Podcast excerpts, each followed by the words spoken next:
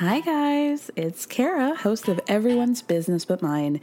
And let's be real, one thing that makes the show possible is by selling sponsorships to advertisers. One way you can support us in getting more sponsors is by telling us a little bit more about yourself.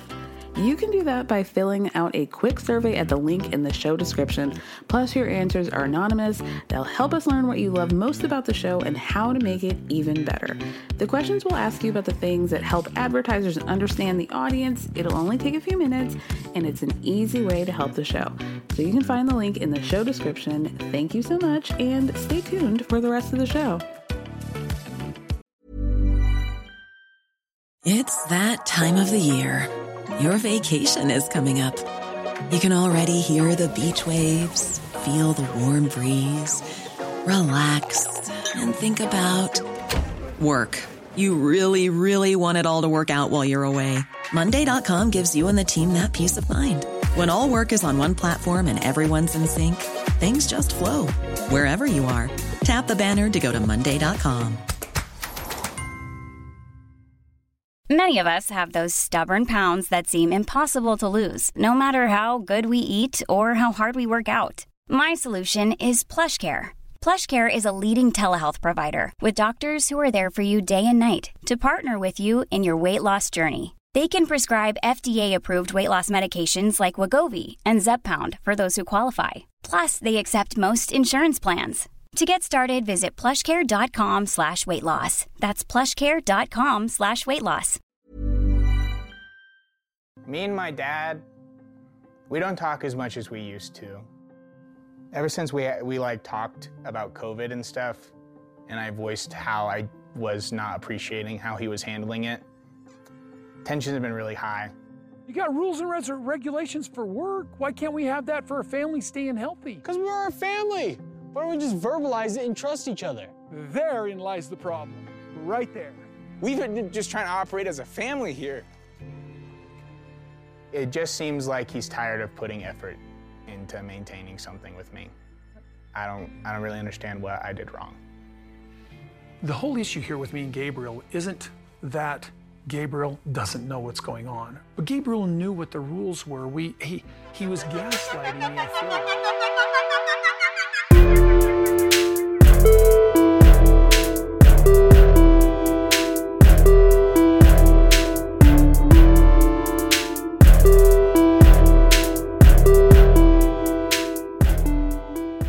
Hey guys, welcome back to another episode of Everyone's Business But Mine with me, Kara Berry, recapping the greatest reality television show currently on air, Sister Wives. What a joke.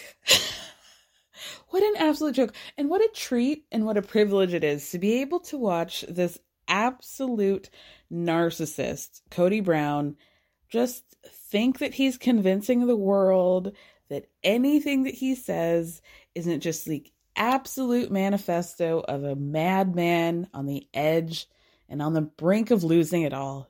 It's quite a sight to behold. What an adventure we've all gotten ourselves into, you guys. We're so lucky. We're so lucky. Let's talk about this episode. So many things happened, so many dynamics, so many just absolute like Jinx level moments. Uh, I mean, M Night Shyamalan, this is his wet dream. Honestly, so many twists and turns. Let's get into it. The first thing we see is Kody in a truck by himself on his way to he tells us his friend Brian and um as he describes it Brian's sweetheart Judith's wedding this man, are we in our 50s? I mean, listen, I don't need to be like ageist or whatever, but I think we're past the age of let me call you sweetheart. I think she, seems like she has a child. The jig is up. It just seems very creepy to be calling a grown ass woman somebody's sweetheart. She's not 19 and also the implication of that being you know that i can't i can't even get into it we have so much to talk about Kody says that when he's on these long road trips, it's almost like he's in a meditative state and it gives him a lot of time to think.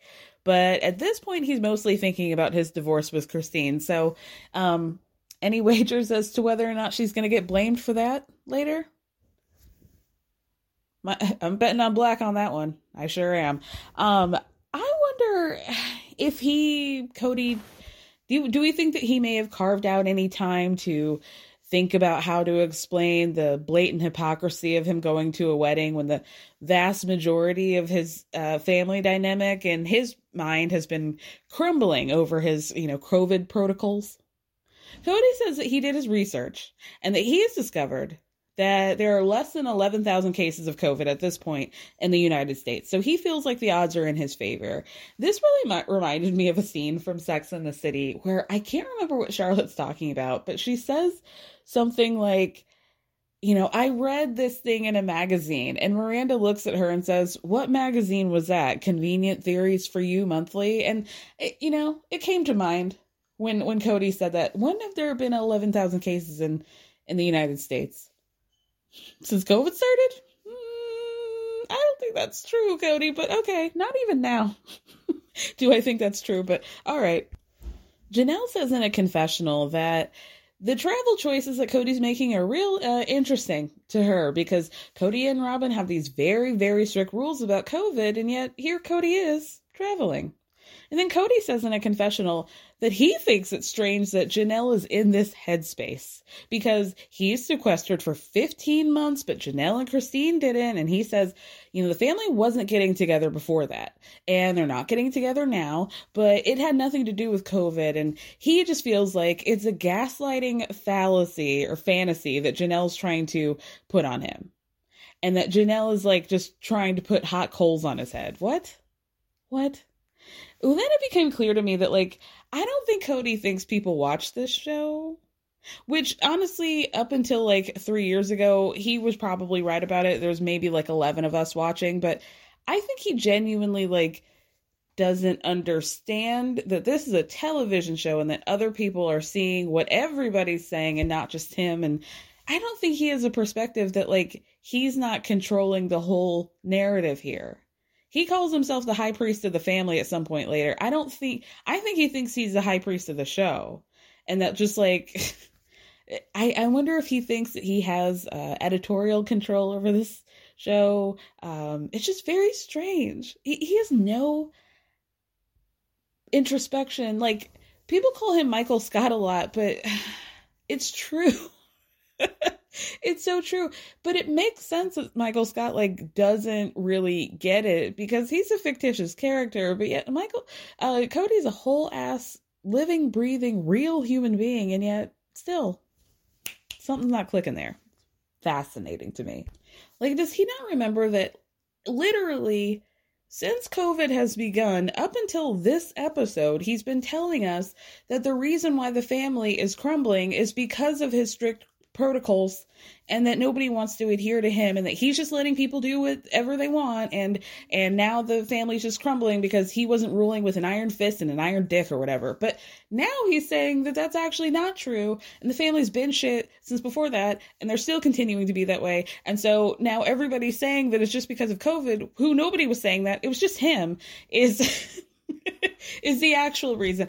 I'm why this is wild you guys. This is we're watching some wild wild stuff and i hope you're enjoying it as much as i am. Then of course we find out the truth which is that Kody is officiating the wedding. And christine says in a confessional that when she found out kody was going to be doing that at first she was like okay cool like he's done it before. He's really good at officiating. But then she was like wait what about covid? Is he going to be wearing a mask while he's officiating are they going to have to follow his rules for COVID? No, that's ridiculous. Of course. Of course, they're not going to have to do that.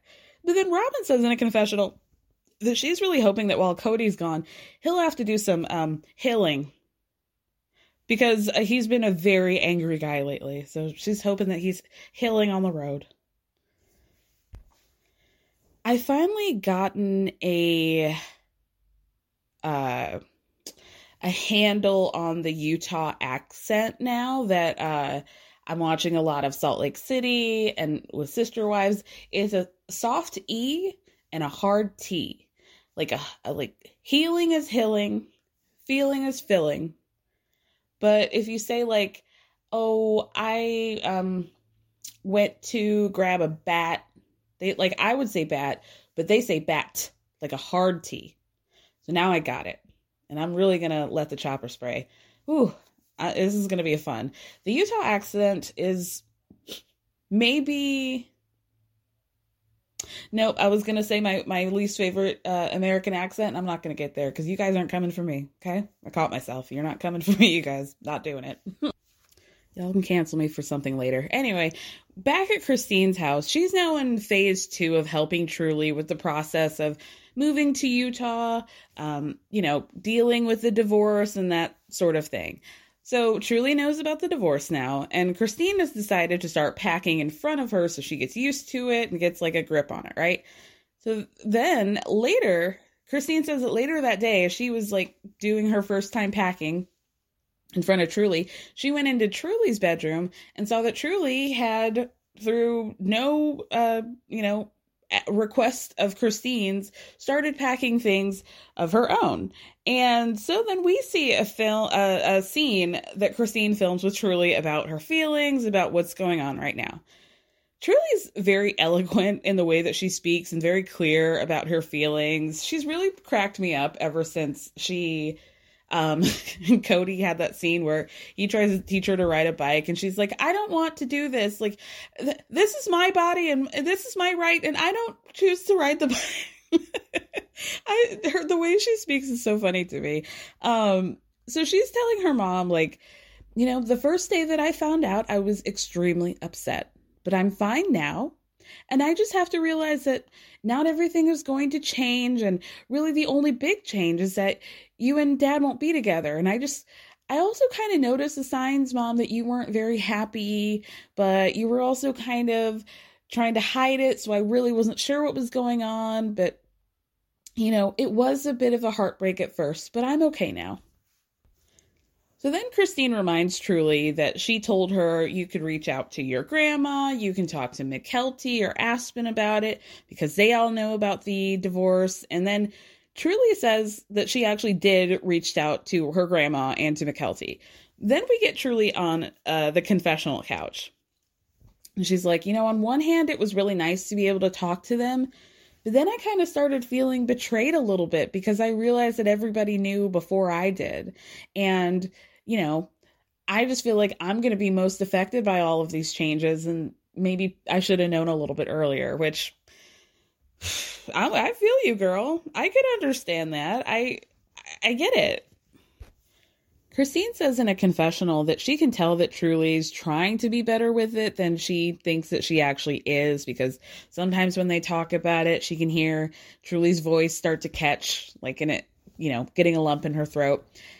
And then she says, you know, I understand that it was hardest to tell me because I'm the youngest and it would affect me the most. And then Christine says in a confessional that she's just glad that she was able to protect Truely from seeing bigger things like her and Kody really fighting in front of her and not getting along. And she really is just upset that Truely had to be upset at all.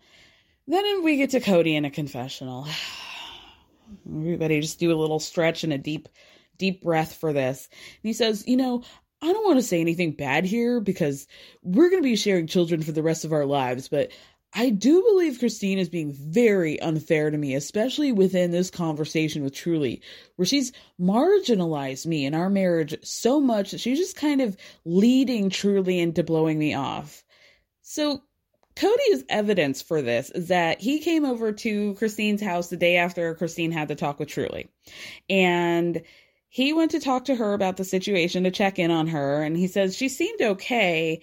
But then he has to make some asshole comments about, like, well, you know, I'm not sure what's going on with her because I'm not a psychologist and you know I'm just like a like a shitty parent and he kind of rolls his eyes but he's like you know maybe she just seemed okay because she was trying to bury it down so, truly, thank God for this reveals the truth about that conversation.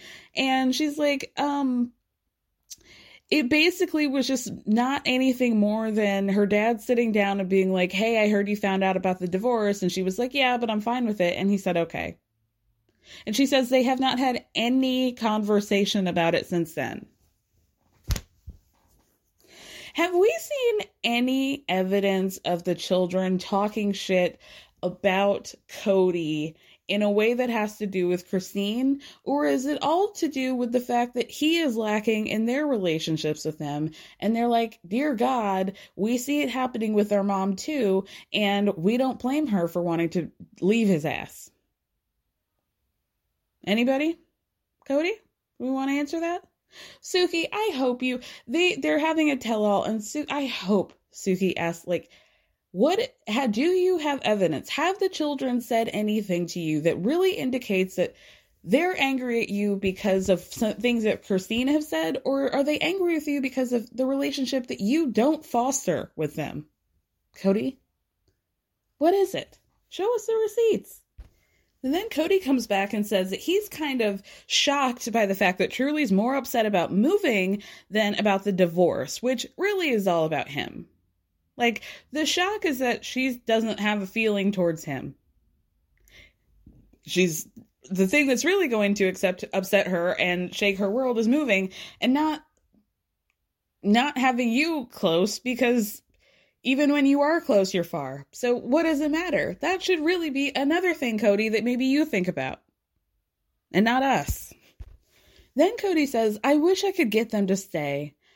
I don't understand really, and maybe Christine has told me 10 times, but I just don't understand why she needs to move. Well, she has told you 10 times. She's told us 10 times. She's probably told production 10 times, Janelle 10 times, her children 10 times each. And, well, the adult ones anyway. And, um, definitely you. We've seen it. We've seen her tell you why over and over again. You see, we've seen you act like you didn't know that she was moving, even though she a thousand percent told you to her face that she, to your face that she was moving to Utah. So really, at this point, if you don't really know what's going on with Christine, that's literally because you have buried your bird head into the sand. Literally, you don't want to listen to her. That's not nobody's problem but yours, and nobody's fault but your own. Anyway, then the scene with Christine and Truely having their conversation ends with Christine trying to make things nice for Truely by telling her what's going to be on the schedule for them. We're going to go to Ysabel's. Uh, we're going to be driving with her to North Carolina. We're going to be there for a couple weeks. And then after we get back to Arizona, Gwendolyn's going to be moving out a few days later. And so if you want the primary bedroom that Gwendolyn's in, listen, we're only going to be in that house for a few weeks, but if that's something that you want, you're welcome to it. And, and Truely's like, no, you know, I don't really need that. I'm okay staying here. Um, also, I'm making ramen right now, so can we wrap this up? And Christine's like, oh, yeah, yeah, let's go. So, loved that. So then we get back to Kody. He's in Oklahoma and he's panicked because instead of thinking about the sanctity of marriage and all of that and what vows he's or you know how he's going to be officiating this wedding that he promised to do um you know what? He was just busy thinking about his bitch wife christine leaving him and now he's got nothing. It's like a kid uh, you know the morning before a, a book review is due. Why can't i think of words a book report's due he's not read a single page of that book and now he's like well shit how can I blame this on somebody else instead of doing the work that I promised people that I was going to be doing? The footage that we get of Kody as he's like maniacally uh talking about this is just self-taught like he propped the camera up in his hotel room in the bathroom or whatever and his eyes are ablaze and you know as somebody who used to watch vanderpump rules i haven't seen eyes like that since jax taylor was on like you know when he used to sniff things you know when he would just be uh, openly high on cocaine on camera and just sweating and ranting to people. Not since then have I seen a man like this. There's tiny, tiny um, irises, not irises, whatever the the black parts. Find your words, Kara. My God, um, he's in trouble. He's in trouble. And when Kody's in trouble, that's when he goes full Michael Scott, like laughing trying to get other people to laugh you know like you're you're laughing but nobody else is laughing and you just like can't talk about what you're trying to point you're trying to make because you keep laughing and nobody's getting it and it's awkward and that's what kody's doing to himself in a hotel bathroom in oklahoma and we have to all suffer through it So Kody's blaming everybody else. He's talking about how Brian and his sweetheart Judith didn't give him much to work with, and he's at a loss for words. And it's been years since he's uh, preached from the pulpit, so to speak, which I was like, does he just mean that house church that he was doing with the kids? And fortunately, Janelle confirmed that yes, that is what he's talking about. She says in a confessional that, like, uh, you know, when they moved to Las Vegas, they were kind of forced to do their church from their home. And then she starts talking about how Kody officiated for Maddie and Caleb. And that was a really special moment for him. And it's like, yeah, we know because he's literally obsessed with Caleb. Frankly, I think we should maybe check the marriage records to make sure that Kody didn't accidentally marry Caleb. You know?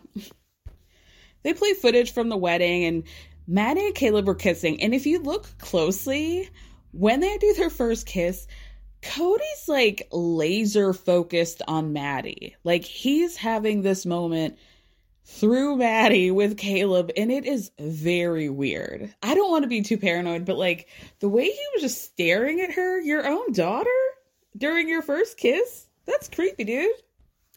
The Janelle says in a confessional that she's not really where sure where Kody is spiritually, but she knows that he really enjoys officiating weddings. And it's like, yeah, because he's a narcissist who requires all the attention to be on him. So Christine throws some shade of her own in a confessional, and she's like, well, I would guess that Brian knows that Kody and I are divorcing, and this is kind of ironic that he's officiating when his own marriages have failed. Like, his marriage with Meri isn't great. Ours is over. I don't really know how he and Janelle are doing, but it's been rocky. Well, maybe he'll give them great wedding advice. I don't know. so Kody finally makes it to, to Brian and he tells us about their relationship. Brian does. Brian gets his own confessional moment, which is truly more than was Meri even in this episode? Briefly briefly. Brian, this guy that we've never met, was more in this episode than Meri, more featured in this episode than Meri has the entire season so far. Let's really let that sink in, actually. Um, so Brian's on his couch and he's talking about his relationship with Kody and how he they met like right after Caleb was born, or not Caleb, right? right when Logan was a baby. So he first met him with Janelle, right? They go to another event and he's like, Oh, here's my wife. And he's like, Huh, that's not the first one. It's Christine. Third event. Oh, here's my wife. And it's Meri. And he's like, Okay, at this point, I'm thinking Kody's changing wives more than he changes his own shirts. So I confront him and I'm like, Okay, I've been introduced to three wives so far. Like, what's going on, dude? And he's like, Oh, well, I have three wives. And Brian's like, Oh, okay, well, as long as I don't have to have three wives, then we're all good. So they've they've I guess have been friends this whole time. I don't think we've ever seen or heard of Brian before, but whatever. Kody keeps trying to laugh through the pain and make jokes about how when he first got into his first plural marriage with Janelle, somebody asked him how he felt before the wedding, and he said he felt more nervous than a three legged cat on a hot tin roof or something. But Janelle tells the truth in her confessional. And it's like, yeah, Kody has mentioned several times that he feels maybe like unqualified to be doing this when so many of his relationships are failing. And then Robyn reveals that Kody told her that he was wondering if Brian was making a mistake by getting married and how that really caught her off guard. And then there's this like absolute horror music playing, like eh, like string music, very dramatic in the background as Kody's laughing, or at least trying to laugh about how right before the wedding, I looked over at Brian and was like, Are you sure you want to do this? Nobody else is laughing. No, what is, what about that is funny, Kody? I don't even know where the joke is in that. Why are you laughing? you don't have to laugh, Kody. You don't have to. He's a weirdo. So now the ceremony is about to begin, and Kody's really feeling the pressure. So in a confessional, he's talking about how, you know, his job as the officiant is to bring God into the relationship and to help them be stable. And he's just really hoping he can do this. Bro, take a breath. Take a calm down. Calm down why your job is to bring God into this entire relationship. Sir, I've like listen, I know if like you have your friend officiate a wedding or a family member and like they're not a priest or a pastor or some sort of religious figure, it's like a special thing, right? Like you guys, it, you know, somebody close to you is officiating the wedding. I get that. But also, I understand that the process of being able to officiate a wedding is just like going online and paying a fee. Like it's really not that deep nobody's really holding you religiously responsible for the management of this family. Like the way he bigs himself up and like makes himself so important. like, this is something that we can laugh at. Why would you be responsible for bringing God into somebody else's relationship? No wonder you're nervous. so the ceremony begins and um Kody's like, "Well, I've known Brian for about 26 years and we've been close for about the last 10 or 15 years. And then he looks over at the bride and nudges her and goes, You nervous? And she's like, Yeah, who are you guys? so Brian says that in a confessional. He can tell that Kody's really nervous. And Kody's always had issues in his marriage, but he didn't think that it would get to the point where any of them would actually end. So then Kody tries to continue He's like, Dearly beloved, uh, if Brian and Judith have ever heard me do a sermon, uh, they probably wouldn't have asked me to ever do this. uh, so at this point, poor sweetheart Judith, poor dear, is just now doing that thing where she's like kind of swaying from side to side and holding her own hands and she's looking out at the crowd and just like, I'm in hell. Poor Judith, our little sweetheart. Kody says in a confessional that officiating this wedding is something that he knows he can pull off, but he's just like, ooh. I really tried not to laugh at this point. so he says, I'm just still shocked that Brian wanted me to do this. And yeah, like officiating something is something that I'm used to, or like public speaking or something is something that I'm used to because I used to be a minister and you know, I, I am the high priest of my own family, but I'm also a failed priest. I've been defrocked. I have my own wives leaving me. And then his speech continues about how humans are imperfect. And let's start with this, you guys. Brian, sweetheart Judith, you can't change people. So then Kody explains in a confessional that when you marry somebody, you can't ask them or push them to change.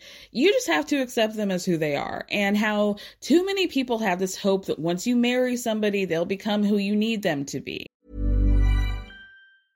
Hey, I'm Ryan Reynolds. At Mint Mobile, we like to do the opposite of what Big Wireless does. They charge you a lot we charge you a little. So naturally, when they announced they'd be raising their prices due to inflation, we decided to deflate our prices due to not hating you. That's right. We're cutting the price of Mint Unlimited from $30 a month to just $15 a month. Give it a try at mintmobile.com slash switch. $45 upfront for three months plus taxes and fees. Promote for new customers for limited time. Unlimited more than 40 gigabytes per month. Slows. Full terms at mintmobile.com.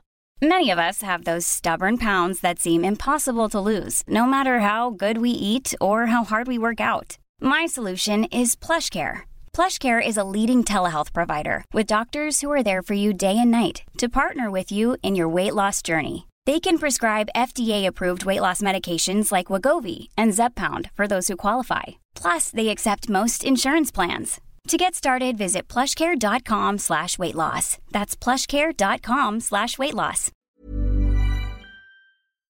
This episode is sponsored by BetterHelp. As we all know, when it comes to everyone's business, I like to mention it all, but when it comes to mine, I like to keep things a little bit closer to the chest. But that method doesn't always work when it comes to your mental health, and we all need a way to purge and get it out. Therapy is a safe space to do that and to figure out how to work through whatever's weighing you down by learning positive coping skills and all the tools you need to help you be the best version of yourself. BetterHelp is entirely online, designed to be convenient, flexible, and suited to your schedule. So you can just fill out a brief questionnaire to get matched with a licensed therapist, and you can switch therapists at any time for no additional charge. So get it off your chest with BetterHelp. Visit betterhelp.com slash everyone's business today to get 10% off your first month. That's betterhelp, H-E-L-P dot com slash everyone's business. Okay, it's like you're halfway right. It's like, yeah, you shouldn't expect to change people, but also if you need them to change, don't marry them. Like if there are a lot of things that you need somebody to change, don't marry them. it seems like a bad idea. Yeah, I mean, I guess the other side of that is if you decide to marry somebody, you can't just like sit there and complain about how they are if they've always been that way.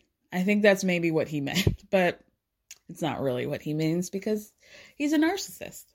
And also, you know, for people like Kody, like the the you can't ask somebody to change only applies to him. You know? Then Kody starts to go on about how you can negotiate with your partner, but you shouldn't compromise, and how really you should seek a win win situation with your partner where you're both win.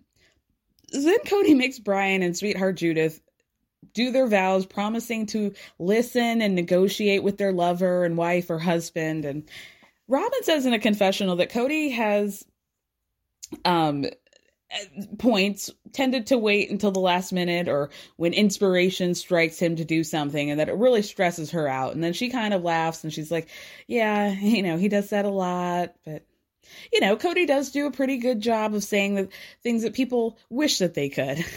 It's like well what does that mean? It sounds like you mean he's an asshole you know? So then kody claims in the confessional that a demon followed him to oklahoma. And that he's just really happy that Judith wanted to take Brian's name. And that he just thought that that was like all the confirmation that he needed that this was going to be a good marriage because Judith wanted to take his last name. That's how you knew it was going to work. That's how he knew it was going to work, you guys. Like, he takes that as a sign of compliance, to use his word, and that's what he thinks. That's, oh, that's so sick. He's a sick man. He's so weird. Then we get to the reception. If you could even call it that. It really just seemed like Kody doing Lord of the Dance while everybody had to like create a perimeter around him and occasionally clap. Like, did anybody else get the dance floor? He literally was like, like a like they had hired him to like a bar mitzvah dancer or somebody who's like tasked with get the getting the crowd pepped up with like a really like a lame wedding where nobody wants to dance. But i think people did want to dance. He just was too busy kicking his legs and flailing about for anybody to feel safe doing a two step around him. Because here he goes like a chopper like a helicopter with his arms. You know nobody wants to take one to the eye. I certainly wouldn't. That was sick he like who who at that wedding did he know? Other than Brian, that to be holding court like that at the reception, like what a weirdo. So while this man is uh, referring to himself as the life of the party, we start to get back and forth confessionals between Christine and Kody. Starting with Christine revealing that Gwendolyn and Ysabel found out about Kody going to that wedding and they were fucking pissed. Okay? And that, uh, that Christine was like, how can he justify officiating Brian's wedding when he wouldn't even come to my surgery? So Kody's response to that is that there's some underlying thing with Christine about why he would go to the wedding but not Ysabel's surgery. But when it was Ysabel's surgery time, it would have required him to be away for six to eight weeks. But no man could do that. How could you possibly be away from your job or your family? for that long. Told on himself on that one. And then he's like, Well, with the wedding, I was only gone for four days. okay. Okay. So then cut to Christine, who's like, You know what? Now I'm mad. What the hell You think you can officiate your friend's wedding but not take care of your own family? Then back to Kody, who says that he just feels like Christine protesteth too much. Not even close to a word, and that she's trying to excuse herself by making him the villain. And then cut back to Christine, who's like, you know what? I don't have to deal with him anymore. I'm not married to him. I, I, I don't. I'm not married to him. Okay. But she's like very clenched teeth, right? So then Kody, with his own clenched teeth, are like, you know, the lack of love between Christine and I was between us was for a reason. What reason is it? Because we've not heard one reason. Oh, oh, sorry, you were betrayed. You were betrayed because she you heard that she was talking about you to other people. Sorry. Sorry. Let me let me be fair to Kody. And then back to Christine, who says, I'm so glad I'm not married to him because who he is and the choices that he's making, I don't respect this man. And then Kody says that Christine needs a mirror up to her face about the comments that she's making.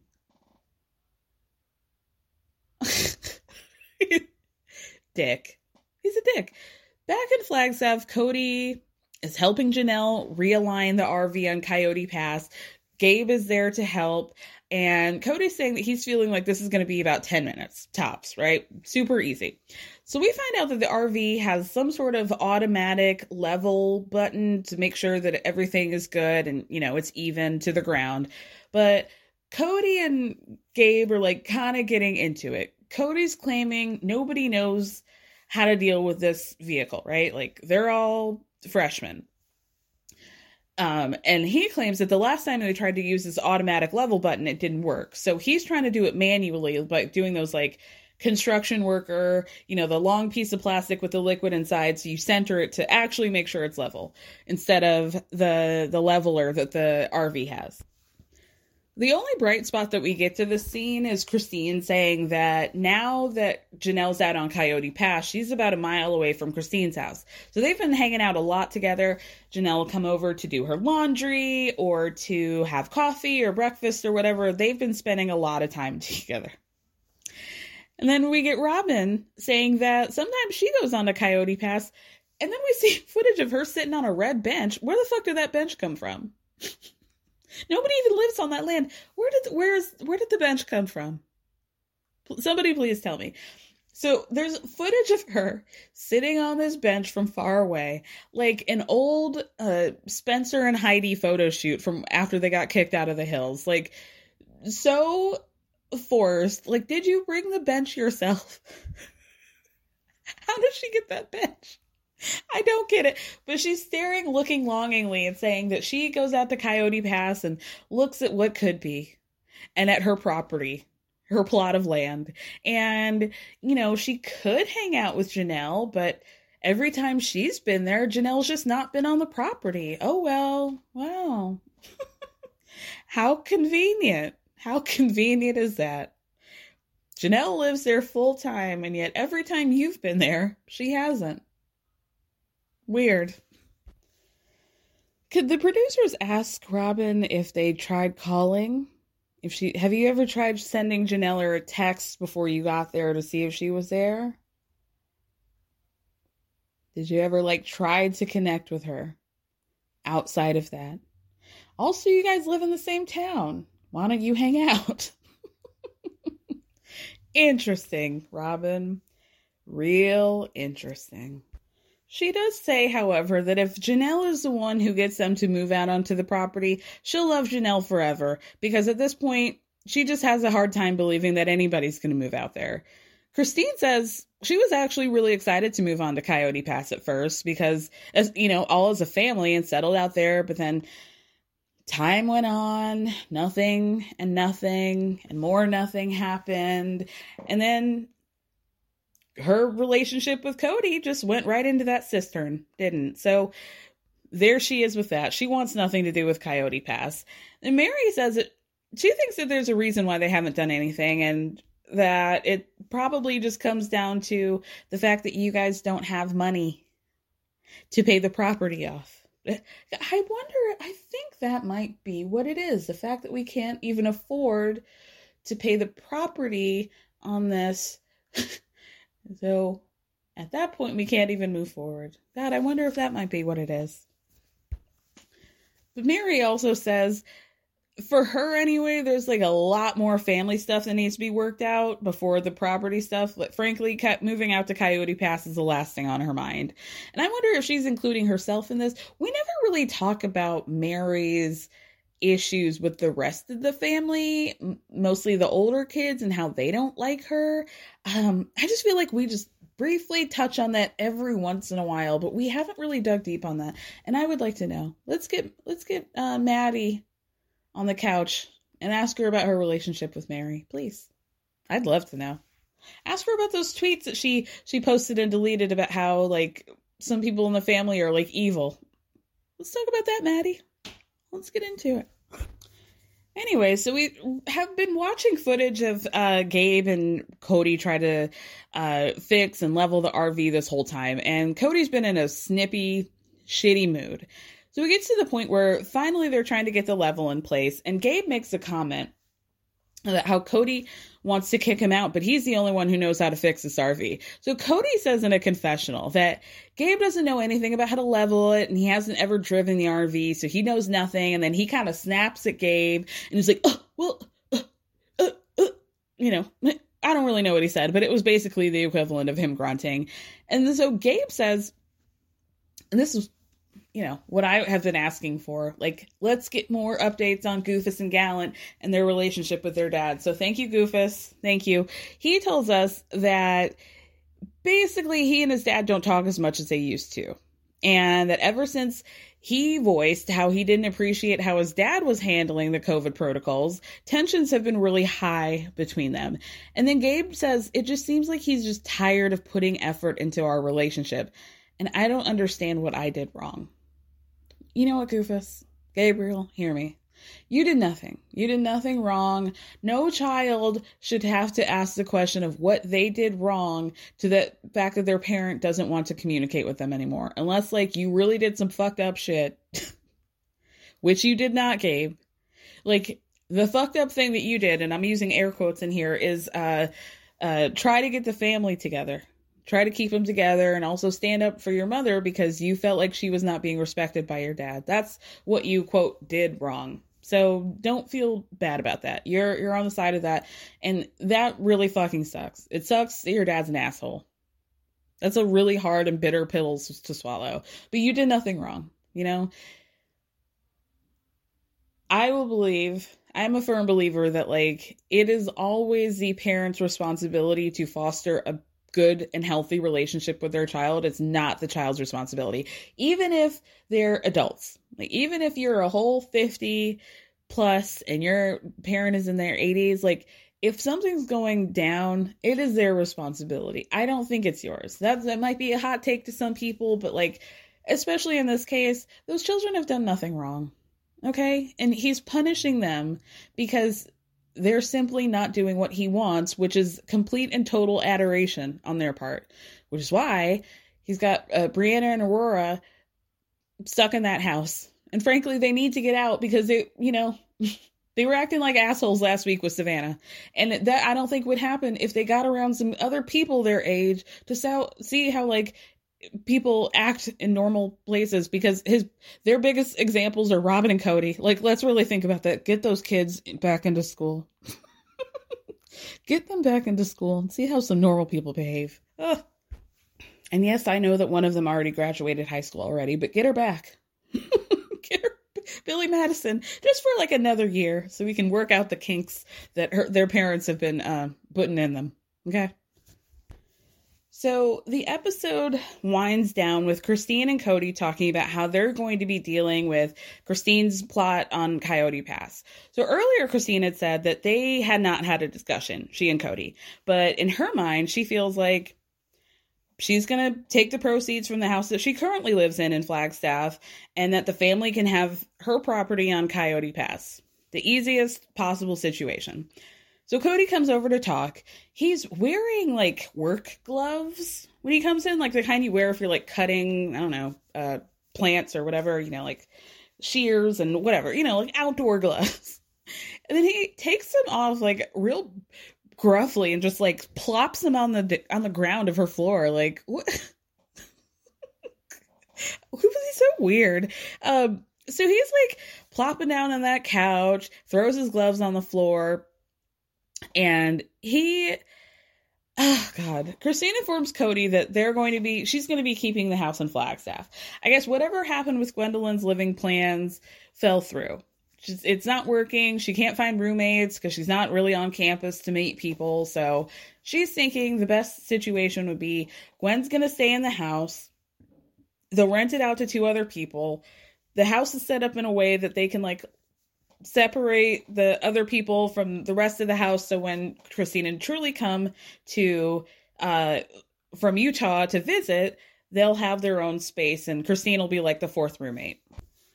Kody says in a confessional that this whole divorce has really spun his head off his neck.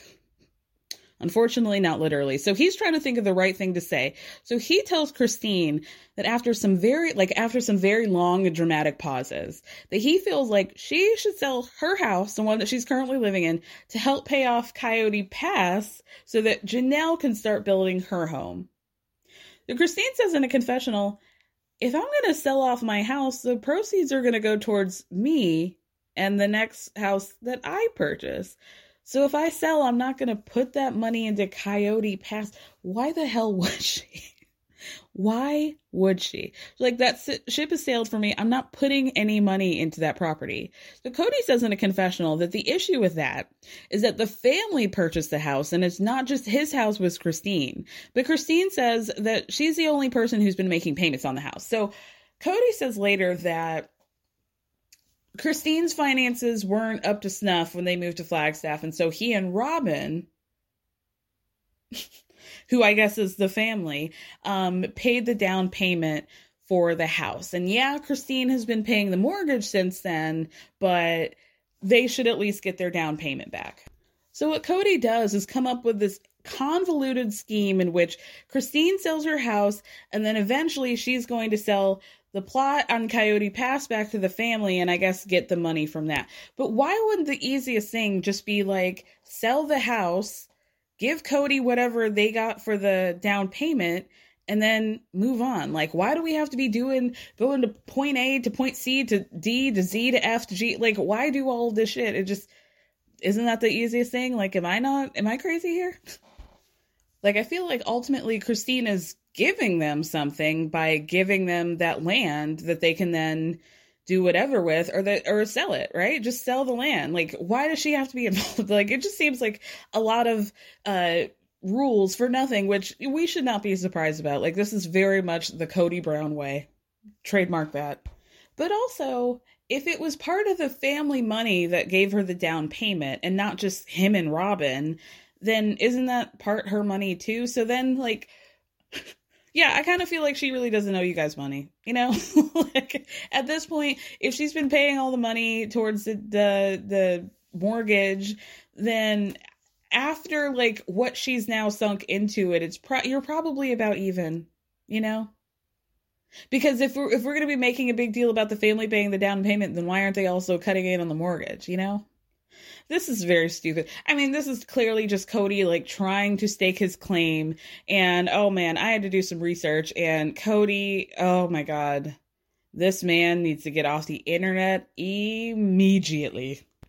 So Kody says that he's going to try to get Truely a room at one of the houses. I mean, well, there's only one house.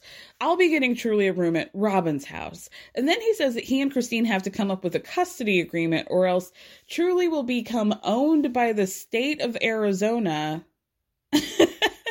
and Christine's like, Really? And Kody's like, yeah, I mean, it's really stupid, but yeah, she will become a ward of the state, and uh, the state of Arizona will own her. Okay. So Kody reveals in a confessional that he was just looking up custody as he's been saying a couple times. And so he's, in his words, decided to get creative with how he disseminates information to Christine. And then he says, there's this thing in the manosphere that if you're getting a divorce, you're getting screwed, bro. Imagine the softest sheets you've ever felt. Now imagine them getting even softer over time. That's what you'll feel with Bowl and Branch's organic cotton sheets. In a recent customer survey, 96% replied that Bowl and Branch sheets get softer with every wash. Start getting your best night's sleep in these sheets that get softer and softer for years to come. Try their sheets with a 30-night guarantee. Plus, get 15% off your first order at bowlandbranch.com. Code BUTTERY. Exclusions apply. See site for details. Hey, folks, I'm Marc Maron from the WTF Podcast, and this episode is brought to you by Kleenex Ultra Soft Tissues, your ally to help tackle your allergy symptoms this season. I love the change of seasons, but nobody loves pollen and all those other things floating in the air that make you sneeze during this nice weather. Kleenex Ultra Soft Tissues are hypoallergenic and allergist approved, so fight back against watery eyes and runny noses without worrying about irritating your skin. For this allergy season, grab Kleenex and face allergies head on. And I thought, let me Google what manosphere meant. And the first thing, first result was a Wikipedia about manosphere. And yet again, I was right. I have been telling you guys that Kody has been getting his information about divorce and custody from Reddit and like 4chan. And so, according to the Wikipedia, the Manosphere is a collection of websites, blogs, and online forums promoting masculinity, misogyny, and the opposition to feminism. Communities within the Manosphere include men's rights activists, incels, Men Going on Their Own, which is another uh, organization that has its own um, MGOT, whatever. I could not bear to look at it. Uh, that's chilling. And uh, pickup artists and fathers' rights groups, which is probably what Kody's been looking up. So the Wikipedia goes on to say that the manosphere overlaps with the far right and with alt right communities and has been associated with online harassment and has been implicated in radicalizing men into misogynist beliefs and the glorification of violence against women. And then it says that the manosphere can be reduced to one uh to one the corruption of excuse me.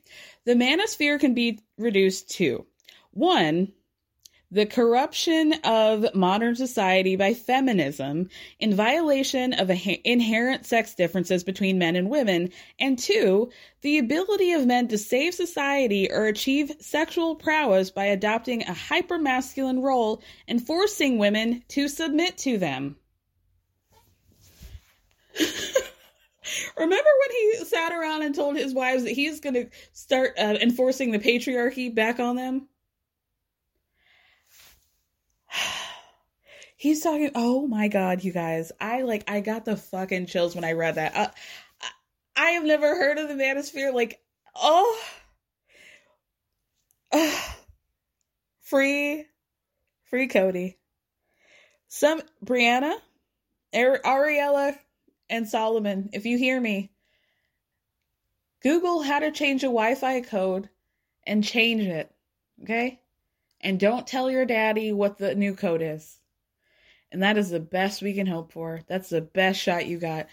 This man talks about the manosphere as if it's a real and reliable space. This man is spending his hours in the uh, closet or huffing fumes over in the garage, going on to 4chan and uh, different forums, figuring out ways of how to, like, how, oh my God. Oh my God. you guys, I cannot believe he said that. Oh my God. So back to uh, Kody straight up lying and telling her that uh, we're gonna have little orphan truely if we don't get a custody in line. Christine's like, "Gosh, that rule sounds really weird, Kody, especially because we've never been legally married." Why would we need to draw up a custody agreement? And Kody's like, well, it actually doesn't matter. It doesn't. We just have to have at least a 50 50 agreement and just work out the details over time. Otherwise, you're going to have to get a lawyer. The government will get involved, and the lawyer's going to take all the money you have. That's true. It's 100% true. The camera is like a tight shot on Christine's face where she's just like squinting at him, like, what? really doesn't sound true. Like the meme of the lady with the math going around her, like this is Christine trying to figure out what the hell bullshit is coming out of Kody's mouth. So, my God. He's a madman, you guys. He's a madman. So, Christine says in a confessional, I always want Kody to be around his kids. I'm not going to fight him on that. So, it really doesn't make any sense whatsoever that he thinks that I don't want him to be around the kids or that I don't want him to be around Truely. What it really comes down to is I don't think Kody doesn't trust me. And now we said it. Cut to Kody in a confessional saying, No, I don't trust her. Like, how am I supposed to trust her? Like, what's the next move that she's going to be making against me? So Christine tells Kody that she doesn't really think that lawyers need to be involved, like, at all. and Kody's like, Well, I mean, I do think that they need to write the custody agreement.